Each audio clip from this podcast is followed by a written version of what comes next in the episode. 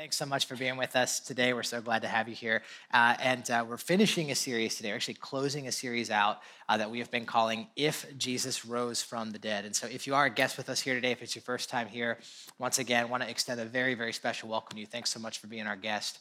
We hope you feel welcomed, and uh, we're glad you're here. But you are catching us a little bit at the end of a conversation, and uh, and so because of that, let me see if I can do uh, if I can help kind of recap a little bit the topic that we've been addressing here um, in this series. So the the topic that we've been talking about, I think the title really kind of says it all. Uh, we've been navigating for the past six weeks through this question, and that's really this: If Jesus rose from the dead then what are the implications of that, right? What are the, in other words, what are the implications or what are the ramifications of a resurrection? If Jesus rose from the dead, what actually changes as a result of that? And here's why I think this is such an important question and is really worth our consideration is because here's the thing. I think whether you're a person who follows Jesus or doesn't follow Jesus, so maybe uh, for some of you, you're investigating Jesus, still trying to figure that out. For many of us, we follow Jesus. My guess is that regardless if you follow Jesus or not, you're probably not surprised, it doesn't surprise anybody, that Christians are people who believe that Jesus Christ rose from the dead. My guess is that doesn't surprise you. Christians are people who believe that Jesus Christ literally, bodily, physically, historically rose from the dead. That's actually one of the staples of the Christian faith. That's what we celebrate during Easter. So I don't think anyone's surprised by that. But the reason I think this is such an important question is because what I have found, and my guess is what you have found as well, is that many people have never really stopped to think through and ask the question if he did raise from the dead, then what does that change? Right? What are the implications and what actually results from uh, that belief that Jesus Christ rose from the dead? And here, here's what we said in this series. We said that, that really the resurrection has very far reaching implications. And when you look in the Bible and you see some of the patterns of behavior and life change and ways that people think because of the resurrection, it has very, very, very far reaching implications. In fact, my guess is the resurrection of Jesus Christ probably has more far reaching implications than you might first initially recognize. And so, uh, so that's what we're kind of processing through. In fact, just to give you a glimpse of what we've discovered so far, we've went into the Bible and here's what we found. We said that if Jesus rose from the dead, it means something. And here's what we said. We said the first thing is this. It says, if Jesus rose from the dead, it says something about Jesus. And I don't think I don't think that that's probably real shocking to you, right? But if Jesus rose from the dead, well, that clearly says something about Jesus, right? That means that he is uniquely qualified in ways that other people are not uniquely qualified. But here's what we said we said it means more than just something about Jesus. We said if Jesus rose from the dead, it actually says something about my past. And not only that, we said if Jesus rose from the dead, it actually speaks to my present situation. That if Jesus rose from the dead, it means something right now. We said it means something about my present life, it means something about my present purpose, and we said it actually speaks to my present pain. By the way, I would encourage you, if you missed any of these previous conversations, I'd encourage you to go back. You can listen to those, you can watch those on our, on our website, on our podcast. You can also check those out on our app. We actually spent an entire week dedicated to each one of these topics. So if that kind of spikes your curiosity, or if you're interested in hearing a little bit of what's behind that, I encourage you to go back and check that out. But today, as we finish this series, what we're going to do is we're going to talk about how the resurrection doesn't just say something about my past and it doesn't just say something about my present, but we're going to talk about this. If Jesus rose from the dead, it says something about my future. It says something about my future life.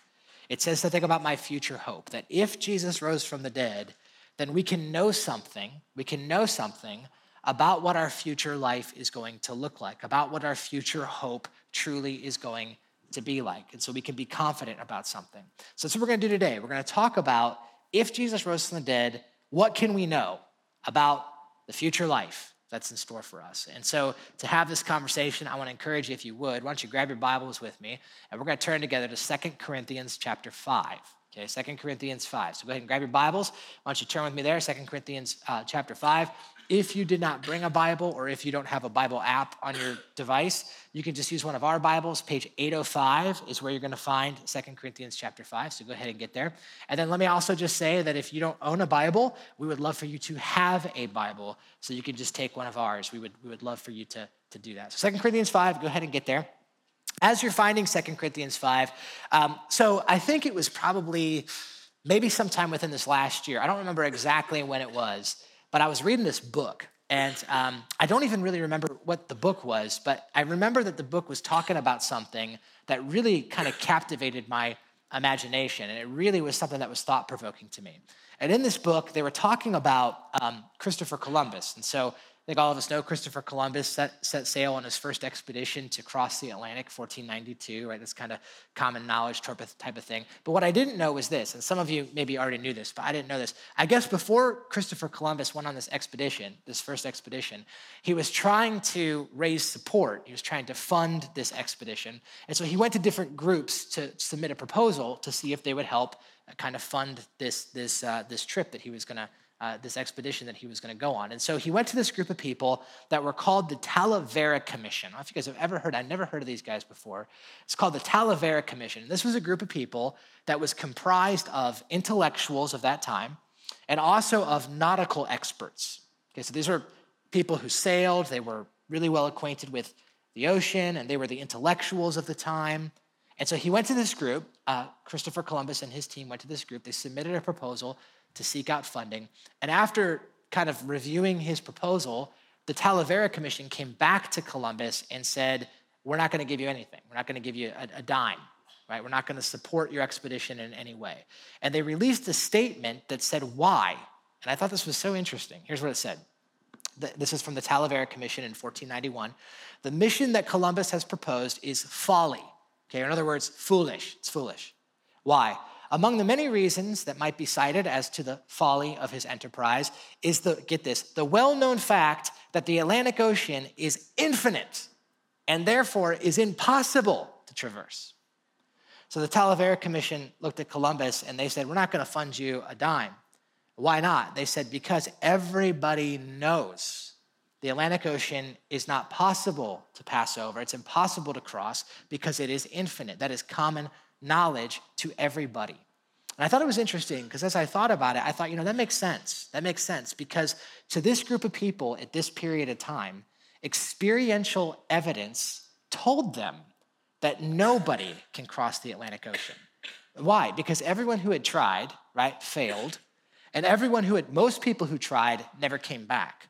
So there was a bunch of people who tried to cross the Atlantic, but they, they died in the process and they never came back. And so, because of that, the Talavera Commission said everybody knows the Atlantic is infinite and you can never get across it.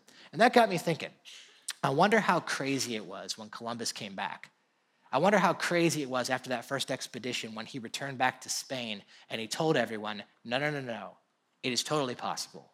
In fact, we've been to the other side and we've come back and we can tell you something of what it's like. And I, I thought it was interesting because I thought, man, that must have been an absolute paradigm shifting moment for that entire community of people because what they previously thought was not possible, all of a sudden, their view of reality was completely transformed, that there was a new reality because Christopher Columbus came back as a pioneer who said, What you previously thought was not possible, we have proved is possible, and we can know something about what's on the other side. Now, here's why I tell you that if Jesus rose from the dead, just go with me for, with this on a second, even if you don't believe that. If he did, though, if he did, doesn't that not say that in some sense that Jesus is a pioneer? That because he's returned from the grave, he introduces us to a new reality that we did not previously think was possible. That he opens up a new paradigm that previously our minds may have been closed to. See, because here's the thing um, you guys have probably noticed just as well as I have, it seems like every year there's a new book that comes out that makes the New York Times bestseller list, or there's a new article that's written, and some even medical journals that are written that are all speculating about what happens after we die. Right? Is there life after death? And if there is, what does it look like? But here's the truth. All of the, and I think all of us know this, all of these books and all of these articles and all of these medical journals that are written on that topic are mere speculation. And they're mere speculation. Why? Because no one has ever come back. No one has ever died and then has returned. Now, of course, there's some books out there where it's like this guy, you know, his heart stopped for 10 minutes and then he was resuscitated and he saw a light and, you know, saw some of his family members and his childhood dog was there or whatever. And you have books like that. But let's be honest no one dies, stays dead, then comes back to life and stays alive. Nobody does that. But if Jesus rose from the dead, which is what those who follow Jesus believe. Well, that means that there's something we can know. There's something we can know about what this, what life after this life is like. It gives us a window into a broader reality. In fact, I think it's interesting in the passage we're about to read. We're going to start in 2 Corinthians chapter 5. But right before chapter 5, in 2 Corinthians chapter 4, I just want you to glance at what's something that the Apostle Paul says. So look down real quick, if you would, in your Bibles at verse 14.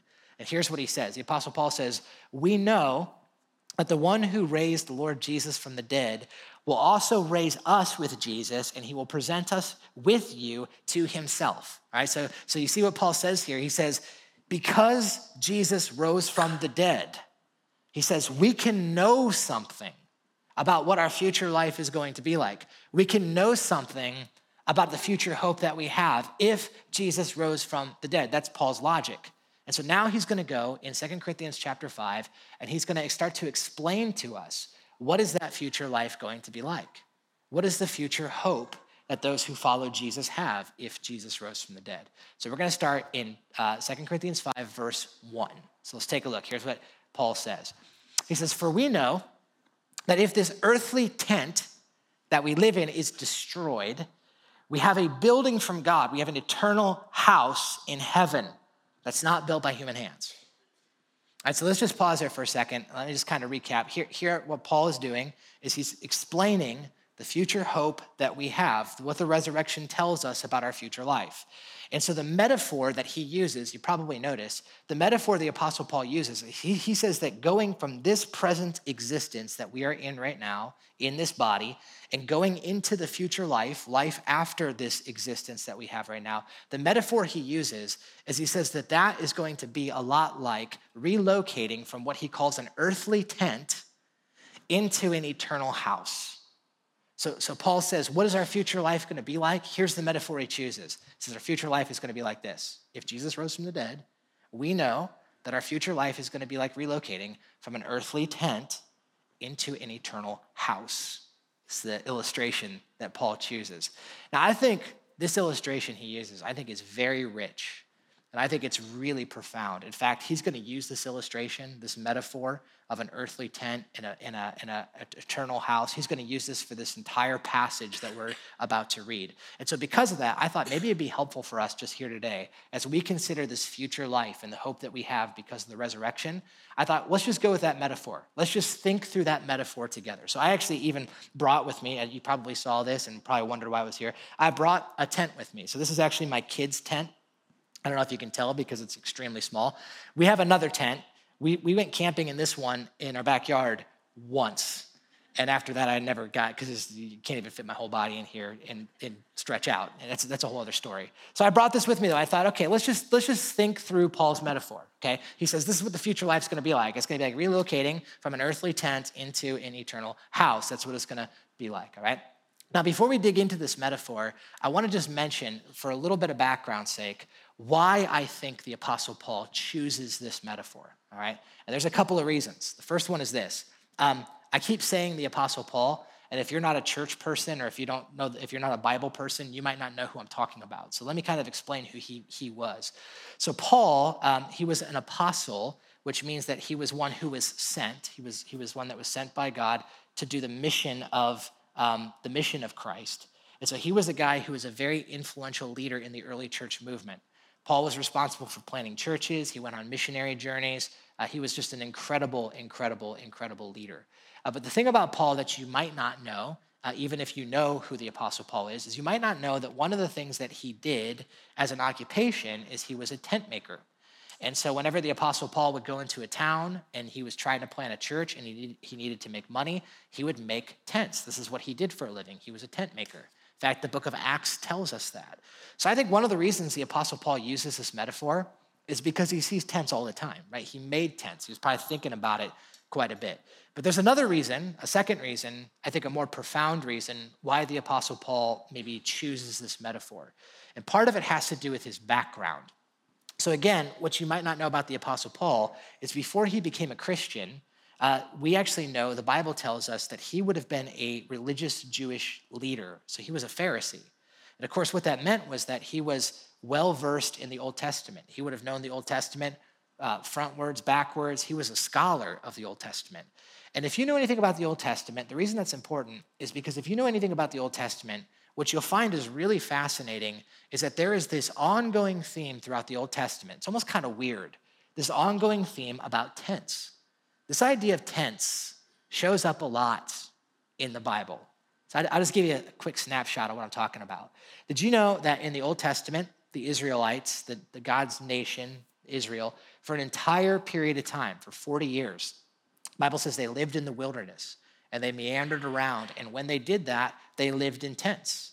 And so they, they lived in tents for 40 years, waiting for a promised land, a permanent place that God had for that nation.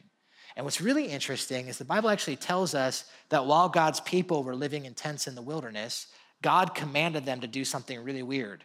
God said, I want you to build me a tabernacle, and that's where I am going to dwell. That's what God said to his people. Now, tabernacle, you maybe have heard that word. That is a really fancy pants, churchy word that literally just means tent. That's what the word tabernacle literally means. It means tent. And so God commanded his people. He said, when you guys are out, uh, you know, in the wilderness and you're living in tents, he says, I want you to build me a tent too. And I want to come and I want to dwell with you and I want to be with you. And essentially, he says, I want to camp alongside of you. And then when the Bible says they went into the promised land, which was a permanent residence that God had for them, that God moved from a tabernacle into a temple, something that was more permanent. So all I'm saying is this you can see that this metaphor he uses is very, very, very rich. And so here's what the Apostle Paul does he says that our future life that we have can be compared to this it's going from an earthly tent, he says, into eternal house. And so here's what he's going to show us. And so this is what we're going to think through a little bit. He's going to compare for us the difference between an earthly tent and an eternal house. So here's the first thing. If you're taking notes, maybe you want to jot this down. The Apostle Paul is going to show us that a tent, like let's just think about this a little bit, a tent is flimsy, but a house is enduring. A house is strong. Right, now, of course, this is no surprise. We all know this. But if you think about it for a minute, the metaphor he's using, a tent, if you think about a tent, a tent is like flimsy, right? There's not a lot to it. It's made of fabric and just a couple of poles. Back in first century, it would have been made of leather, most likely. Sometimes it would be made of woven goat hair or camel hair. That must that couldn't have been comfortable, right? And so, so tents, there's not a lot to them. They're flimsy. They're easy to, to, to put up, they're easy to take down. This tent that I'm showing you right now, I put this up myself in like less than 10 minutes. I could tear it down quicker than that. It's flimsy, right? And, and, and a house is made to be permanent. In fact, you see this same thing. The Apostle Paul says it. If you look at verse 1 again, he says, For we know that if the earthly tent that we live in is destroyed, this is a key word, he says, We have a building from God, an eternal house in heaven that is not built by human hands. That's fascinating. The word destroyed is used here. Some of you maybe have some different translations, and it might say this it might say, when the earthly tent that we have is taken down. So, destroyed literally means taken down, it means folded up and put away. Here's what it literally means it means collapsible. So, what's he saying? Here's what he's saying. He's saying that this life that we have right now in these bodies, the existence that we experience, he's pointing out this reality that all of us know is that while we're in this body, life is frail, life is fragile, we are corruptible, right? We all, we all live in an earthly body, in an earthly tent, and those are over time eroding. They're weak, they're flimsy. And here's what he says He says, The future hope that we have, the future life that we have, is that one day we are going to be in an eternal house. That is, in other words, we are going to have a glorified, we are going to have a here's a word for you a resurrected body that is permanent, that does not wear down, that is strong, that is enduring. That's what he says. In fact, to clarify this, notice what he says next. He says in verse 2 Meanwhile, we groan, longing to be clothed instead with our heavenly dwelling, because when we are clothed, we will not be found naked.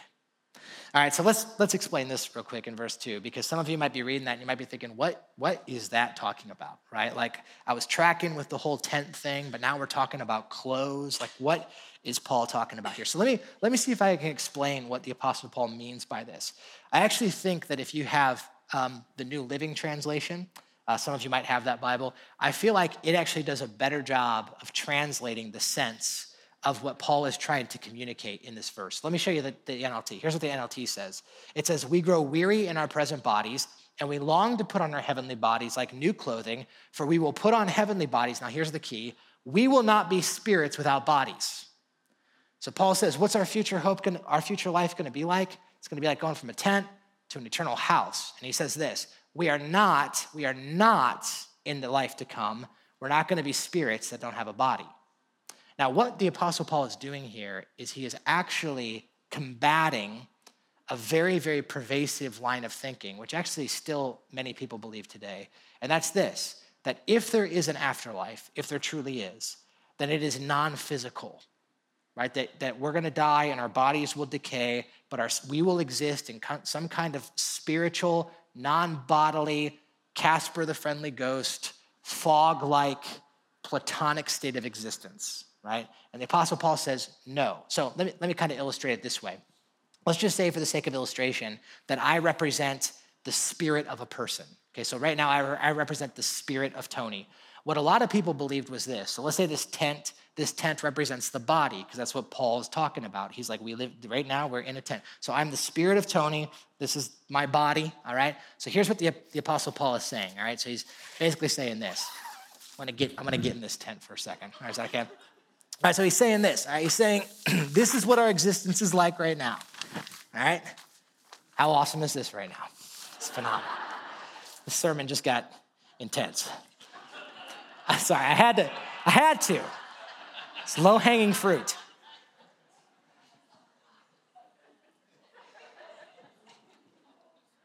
I might just stay in here. This is so dumb. All right, so here's what Here's what Paul's saying, right? He's saying that this is our existence is like this. We, our spirits are like wrapped up in this little tent. He says, when we die, well, just for sake of illustration, let me ask you guys a question real fast. Where am I right now? I'm in a tent. You got it. All right, so here's what he says. He says, when you die, he says, like you get out of your tent. Like you get out of the tent. Now let me ask you a question. Where am I? I'm not in the tent. I'm out of the tent, right? And so a lot of people believed this is what would happen when you die. Like you, you go from your tent to like being a spiritual person. And our future life is that we're all just going to be like this fog that floats around in this like non-material type of reality. But Paul says no. He says that's not what it's going to be like. He says you're actually going to have a glorified, you're going to have a resurrected physical, material body. Now again, here's the question. Some of you might be like, that sounds really weird. I never I never heard that before, but and that's kind of a strange thing, but how, how, how does he know that? How would the Apostle Paul know that? And here's how. If Jesus rose from the dead, then it tells us something about what our future life is going to be like. See, because here's what the Bible tells us the Bible tells us that those who follow Jesus, we will follow him in his resurrection. That, that the resurrected body of Jesus is a prototype of what's going to happen to all of those who put their hope and faith in Jesus. That we will also experience that same type of resurrection. In fact, I don't know if you knew this. I thought this was really, really fascinating. If you look at what the Bible says about Jesus, it says something really interesting. In 1 John chapter 1, the Bible says that the Word, that's Jesus, became flesh and he made his dwelling among us. That's what the Bible says. So Jesus came here to earth. The Bible says that he put on flesh, that he became a human, just like you and I. But what's so fascinating is the words that are, cho- are chosen to explain that. The Bible says that he made his dwelling among us. And do you know what the original Greek word for made his dwelling is? It is the word tabernacle. And do you guys know what tabernacle means? Remind me? Tent. So, so here's what the Bible says Jesus came to this earth and he put on a tent, just like you and I. God came and camped among us. And just like us, he had a physical body. And just like us, one day we will, he died, right? He had a flimsy, fallible tent that just like we do, that was breakable and corruptible. And so he died just like one day we will die. But here's the thing about Jesus the Bible says that three days later, he defeated death and he rose from the grave and he was resurrected. And when he was resurrected, in what form did he take? He wasn't a spirit, he wasn't some ghost floating around. He was physical, he was material. He went to his disciples. You guys remember this? Remember what he said to his disciples? Touch me, feel me, feel my hands. I'm real. He ate with them. Bible says that he, you know, he rose from the dead and he's like, guys, uh, can you get some fish? Let's eat some fish together. Like, why would he do that? Did he do that because, you know, being dead for three days just worked up a big appetite? He's like, I need some, I need some fish sticks, man. You know, being dead thing. No, he did it because he was trying to show them, I'm, I'm real, man. I'm physical, right? He ate with them. The Bible says he walked with them, took a seven mile journey with a couple of his disciples. We looked at a couple weeks ago. And so, in, in many senses, Jesus reveals to us what type of resurrected body we will have, right? In fact, it's interesting. In 1 Corinthians 15, which if you're taking notes, I'd jot that down and read that later because 1 Corinthians 15 talks all about the resurrected body. But what 1 Corinthians 15 says is it says that Jesus is the first fruits of the resurrection. In other words, what that means is those who follow him will have a resurrected body just like him. And it's interesting, you know, people have asked before, what is that body going to be like? What is that future life and that future body going to be like? And I honestly, uh, the Bible tells us some, but there's a lot we don't know. But the, the real way that we know the answer to that question is look at Jesus. What kind of resurrected body did he have? And like I said, he could do everything we do, but he could do more than that. Now, the Bible says, for example, I mean, some of it's just unexplainable. At one point, the Bible says that Jesus ascended into heaven. Like, I don't know how he did that. Uh, the Bible says that he could conceal his identity from his disciples, but then he could reveal himself to them. The Bible says at one point that he apparently dematerialized through a wall or a door and appeared to his disciples who were behind locked doors. I don't, I don't know how all it works, but I'm saying he, he, what the Bible says is that this future hope that we have is going to be like moving from a tent going into a building. It is our future is going to be physical and it's going to be material. It's going to be even more so than what we're experiencing right now. So the apostle paul shows us this right? He says living in a tent is flimsy. Living in a house is strong. I want you to notice what he says next about our future life. He says that living in a tent is cramped. Living in a house is well i guess i guess restful is a good word. It's homey. Living in a house is kind of homey so i want you to notice what he says i think this is great he says in verse 4 For while we are in this tent, we groan and we're burdened because we do not wish to be uh, uh, unclothed, but we wish to be clothed instead with our heavenly dwelling, so that what is mortal may be swallowed up by life. Now, I don't know if you noticed this, but this is the second time now in these short verses that the Apostle Paul says that when we're in this tent, we groan. He says, while we're in this tent, we groan, which tells me that the Apostle Paul has probably been camping before, right? Because I think if you've been camping, you understand that when you're in a tent, sometimes you groan, right? That's what happens. It's really interesting. The word groan literally means, it's a word that literally means pressed or squeezed. It's this idea of I'm uncomfortable and I'm groaning because I feel cramped. Like that's the picture that he's using. Uh, I think we understand this. let me just ask you a quick question, quick show of hands. How many of you would say that you're a person who likes to go camping? You're like outdoorsy type, like has a good amount of us. And by the way, when I say likes to go camping, I don't mean in a Winnebago, all right? That does not count. You can't be like, I'm gonna go camping, but let me take my house. That's not camp, all right? So, how many of you, again now, how many of you like to go t- camping in a tent? All right, good. So that's good. How many of you hate that? You're just like, I'm an indoorsy type. I don't like that kind. I want electricity. I like electric.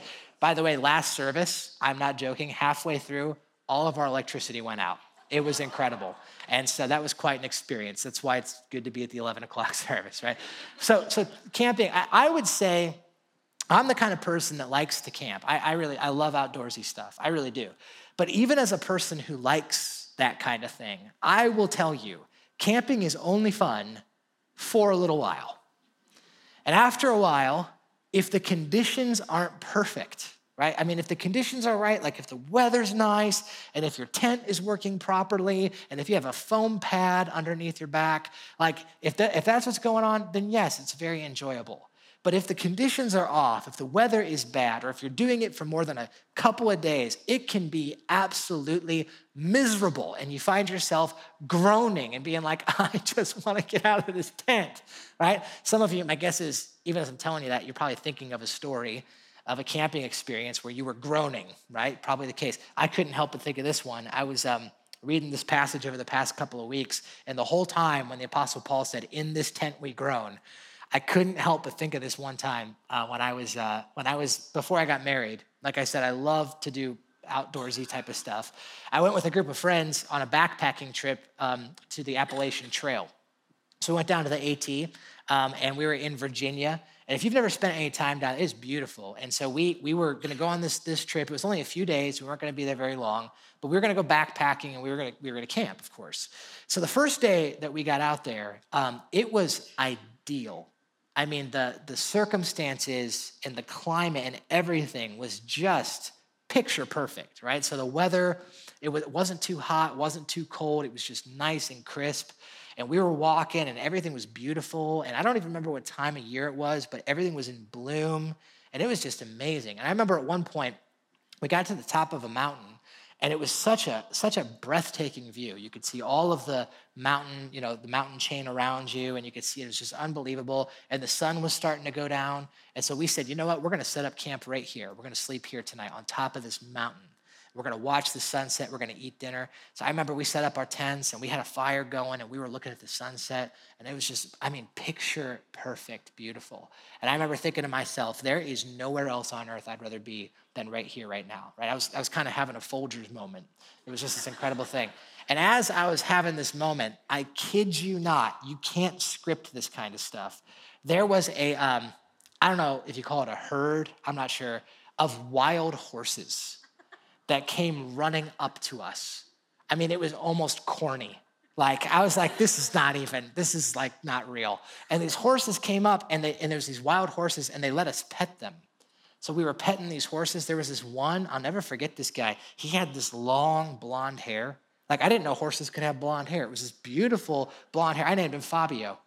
So I was, was petting Fabio, and I was like, I am a horse whisperer, man. I am like, one with nature. So I'm like watching the sunset and I'm petting Fabio. And I'm like, I love camping, you know? And so then finally it came time to go to bed. And so I got in my tent that night and I remember I could hear the fire crackling and you could hear the crickets chirping. And, and, uh, and I just remember laying in bed thinking, this, yeah, this is heaven on earth. I love this. And so I drifted off into blissful sleep for about an hour. And then an hour later, I woke up. And the reason I woke up was because I felt it felt like somebody was pushing my head into the ground repeatedly, like this, right? And so I, I, was asleep, and so I'm like, what is going on? So my first thought is, it's probably one of my buddies being a jerk, you know? So I was like, stop. And it didn't, just kept pushing down. Like, what is going on? So finally I was like, I gotta figure out what this is. So I get out my flashlight, turn on my flashlight, it's coming from outside of the tent.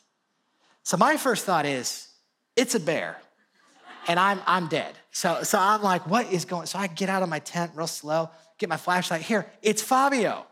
It's Fabio. And I don't know why he was doing this to me, but he was just, with his snout, he was just pushing my head. I don't know if he liked the smell of my shampoo or something.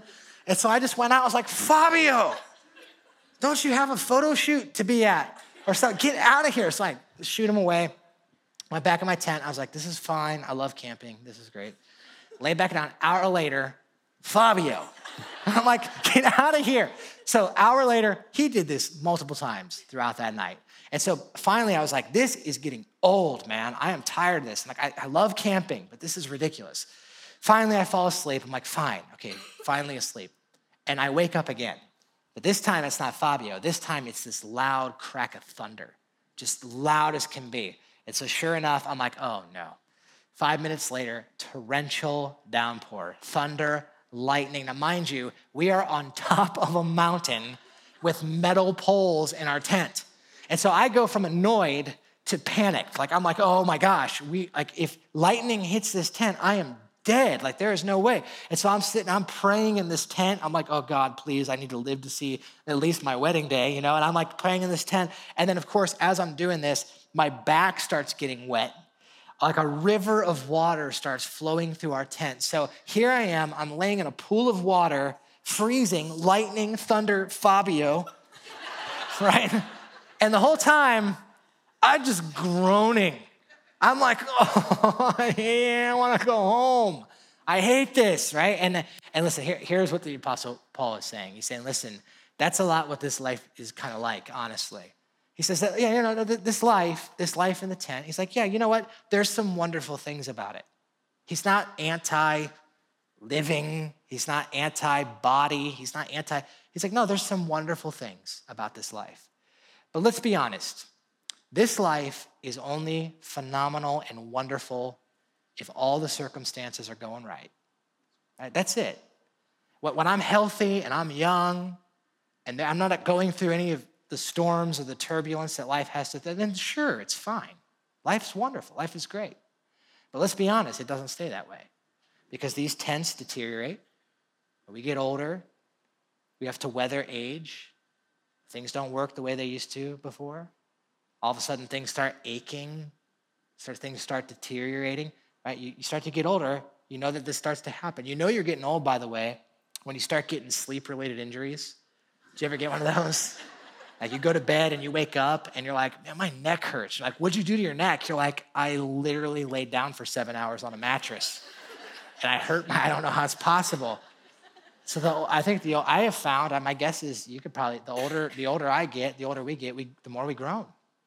The more we groan because we realize this tent is flimsy because the storms of life and the pain and the suffering that life has, the pain of loss, the pain of illness, the pain of sickness, the all of those things, man, we, he says we groan, we groan. But see, here's the hope he says about our future life. He says the hope is that this life isn't all there is. That yes, we're in an earthly tent, but man, there's a home, there's a house, a permanent, eternal house that God has in store for us. And you see, when we get those houses, they're, they're going to be non corruptible, they're going to be eternal. You will one day be, if you follow Jesus and follow him in his resurrection, you will be one day be everything that you were created to be. And, and, and we will have these incredible bodies that we're created to have in this existence that God has in store. Listen, this hope, by the way, the hope of the resurrection, gives us a tremendous perspective in the midst of pain, in the midst of illness, in the midst of aging, in the midst of disability. In light of those things, this hope gives us tremendous perspective in the midst of those things. In fact, I couldn't help but think of. Um, I don't know if you guys have ever heard of Joni Eareckson Tada. Joni Eareckson Tada, um, she is a um, she's an author, but she's also a radio show host. And when she was 17 or 18 years old, as a young as a young woman, she got in a diving accident, and so she dove into some shallow water. She broke her neck and was paralyzed from the neck down. And um, I mean, like you can only imagine being in a situation like that. She really wrestled with uh, depression, really struggled with depression after that, struggled to find purpose with the disability, and and and, uh, and as you can imagine what that might be like. But through that process, she actually found Jesus, turned her life totally to Christ. What's really interesting is whenever you hear her talk, and I've heard her talk on multiple occasions, whenever you hear her talk, it is so interesting how often she references the hope of a glorified body. How often she talks about Second Corinthians chapter 5 and the hope that it brings. In fact, I remember this one time she was talking about this experience. She said she was at a banquet and she said the speaker at the banquet at one point challenged everyone in the room to get up and get down on their knees to pray together. And she said that she was watching from her wheelchair as all of these people got down on their knees and were, were praying. And she said something I thought was so powerful. Here's what she said She said, I watched from my wheelchair as maybe five or 600 people got down on their knees. Looking around, I couldn't stop the tears. This is so interesting. I wasn't crying because I couldn't kneel but because it was so beautiful to see everyone else kneeling in prayer. Check out what she says next. It made me think of when I get my glorified body. First thing I'll do is I'll get out of this old wheelchair. I'll fall down on grateful, glorified knees. I'll finally have the chance to do what it says in Psalm 95 Come, let us bow down and worship. Let us kneel before the Lord our Maker. I can't wait. So now, what could, what could make somebody have such assurance, such confidence, and such hope, even in the midst of disability. Here's what it is if Jesus rose from the dead, it is a prototype and it gives certainty to the future that we have. So Apostle Paul says it. He says that houses, you know, are strong, tents are flimsy, tents are cramped, houses are restful. here's the last thing he's going to show us. Tents are for travelers, houses are for residents. Tents are for travelers, houses are for residents. If you think about a tent uh, in itself, it even, even the, the design of a tent communicates portability. Right? This thing is made to be portable. That's why it's designed the way that it is. So who sleeps in a tent? Campers sleep in a tent, right? They sleep in a tent. Um, travelers sleep in tents. Sojourners sleep in tents. People who are passing through sleep in a tent. But who goes, what do you do in a house? Well, you live in a house. Residents live in homes. That's where your mailing address is, because that's where you reside, right? That's where you, you settled in in a house. And this is exactly what Paul is saying about this future hope that we have. He says, Our life here on earth, we are just passing through. This is a temporary season. We are in the wilderness, but there is a promised land that is ahead of us. In fact, I want you to notice what Paul says. He says in 2 Corinthians 5 Now, the one who has fashioned us for this very purpose is God, who has given us the Spirit as a deposit, guaranteeing what is to come. Therefore, we are always confident. Now, I, it's interesting how many times he says, We know, we know, we're confident, we're confident. How can he know and how can he be confident? Because Jesus rose from the dead. So he says, We're confident. We are confident. We know that as long as we are at home in the body, we are away from the Lord. So you notice what Paul says here. He says, as long as we're in here, as long as we're in the earthly tent, he says, we're away from the Lord. We're not home.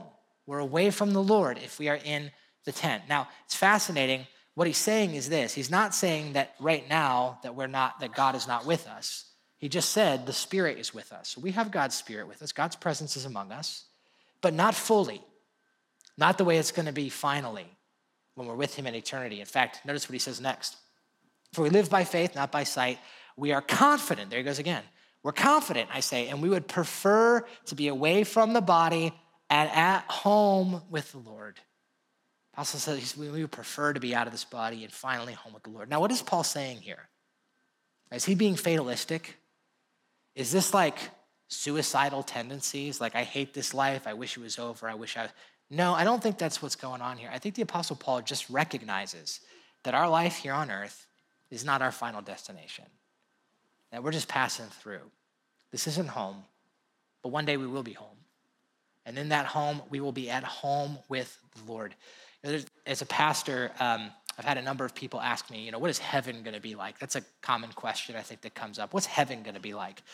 You know, the truth is, it's that's a really hard question to answer. Um, the Bible does give us some great stuff that it ta- when it talks about heaven, but it uses oftentimes uses metaphors and and it has, to, it has to use metaphors and analogies to explain something that we just couldn't fathom. The Bible says things like this: says in heaven there's going to be no tears, there's going to be no disease, there's going to be no sickness. It's a wonderful thing. You know, one of my favorite illustrations, one of my favorite ways the Bible explains heaven is that it's going to be like going home.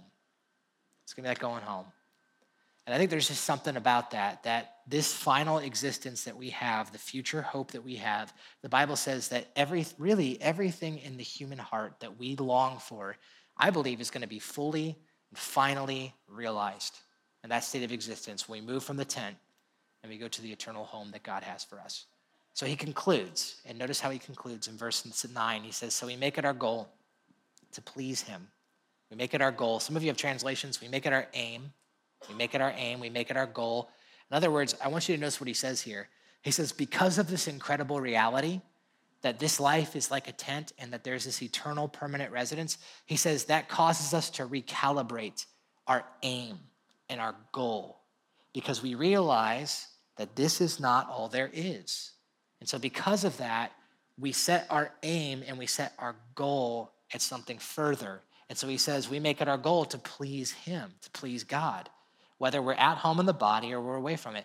And then he says this He says, For we must all appear before the judgment seat of Christ, so that each one of us may receive what is due to us, the things done in the body, whether good or bad. Now, what he introduces us to is a real fascinating concept. The Apostle Paul says, and the Bible says in other places, that one day every single one of us is going to stand before the judgment seat of Christ, and that we are going to give an account to him for what we've done in the body, whether good or bad. So the Bible says.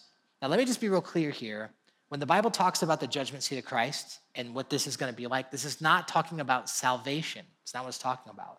The Bible is really clear that the only way a person enters into the reality that God has for us is through faith in Jesus Christ alone. Ephesians chapter 2 says that. It is by grace you are saved through faith, not by works, so that no one can boast. The only way that we have this hope is if we follow Jesus. However, the Bible is also extremely clear that we will give an account to God and that and that what we do in this life matters and that what we do in this life has a direct bearing on what our existence in this next life will be like. The Bible says things like there's rewards in heaven. The Bible says things there's like crowns in heaven. And the whole idea is that we can live this life in such a way that can, it can affect and have a bearing on the life to come in eternity. So here's what the Apostle Paul concludes He says, So, because of this incredible hope, he says, We're not going to sit around and just hate this life and wish that finally we go away so we could be. He says, No. He says, Because of that, we want to live differently. Want to live differently. Want to live in light of eternity. Want to invest this life in such a way that we don't just live as if this, we don't just want to live to make this experience more comfortable. We don't just want to live so that we can please ourselves while we're, he says, no, no, no, we're, we're considering something greater that is coming. I actually heard someone say one time, I thought this was really, really insightful. They said most people spend the first half of their life spending their youth trying to get rich. He said, and then they spend the second half of their life spending their riches trying to get young. Talk about a futile, frivolous, cyclical, nonsensical pursuit. This is exactly what Paul's saying. He's saying, if this is all we live for, is for this, we're being short sighted because there's something greater. And if Jesus rose from the dead, it tells us that there's a greater life to come. And so we live in light of eternity. And so if you're a follower of Jesus, I think the big question that we have to ask ourselves is this Are we living in light of the future life? How often do you find yourself thinking about, being motivated by, allowing that to reset your perspective on the decisions you make, on how you love, on how you live, how we live our lives together. If Jesus rose from the dead, it says something. It says something about our future hope. It says something about our future life. And it tells us that our future life is going to be like moving from a temporary earthly tent into eternal permanent house. Let's pray together. Well, Jesus, I just want to say thank you so much for your word to us this morning. And uh, thank you that you are, uh, that Lord, you are the prototype of what our future life is like. You're the pioneer that has introduced us to a new reality that we didn't previously think was possible. And so, Jesus, I pray that uh, even as we fix our gaze and our mind on this hope, Lord, that it would orient us, that it would give us perspective, that it would help us to understand, Lord, the, the current life we live in, that we would live in view of eternity. It does give us incredible hope, God. It gives us incredible hope. Because while we're in this tent, we groan but we long for an existence that's permanent, that doesn't fade away. Thank you, Jesus, that you have given us that hope.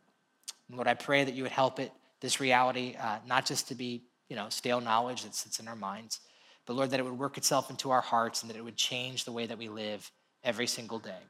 So, God, thanks for every person that's in this room today. Pray that we be blessed as we go from this place. We ask these things in Jesus' name.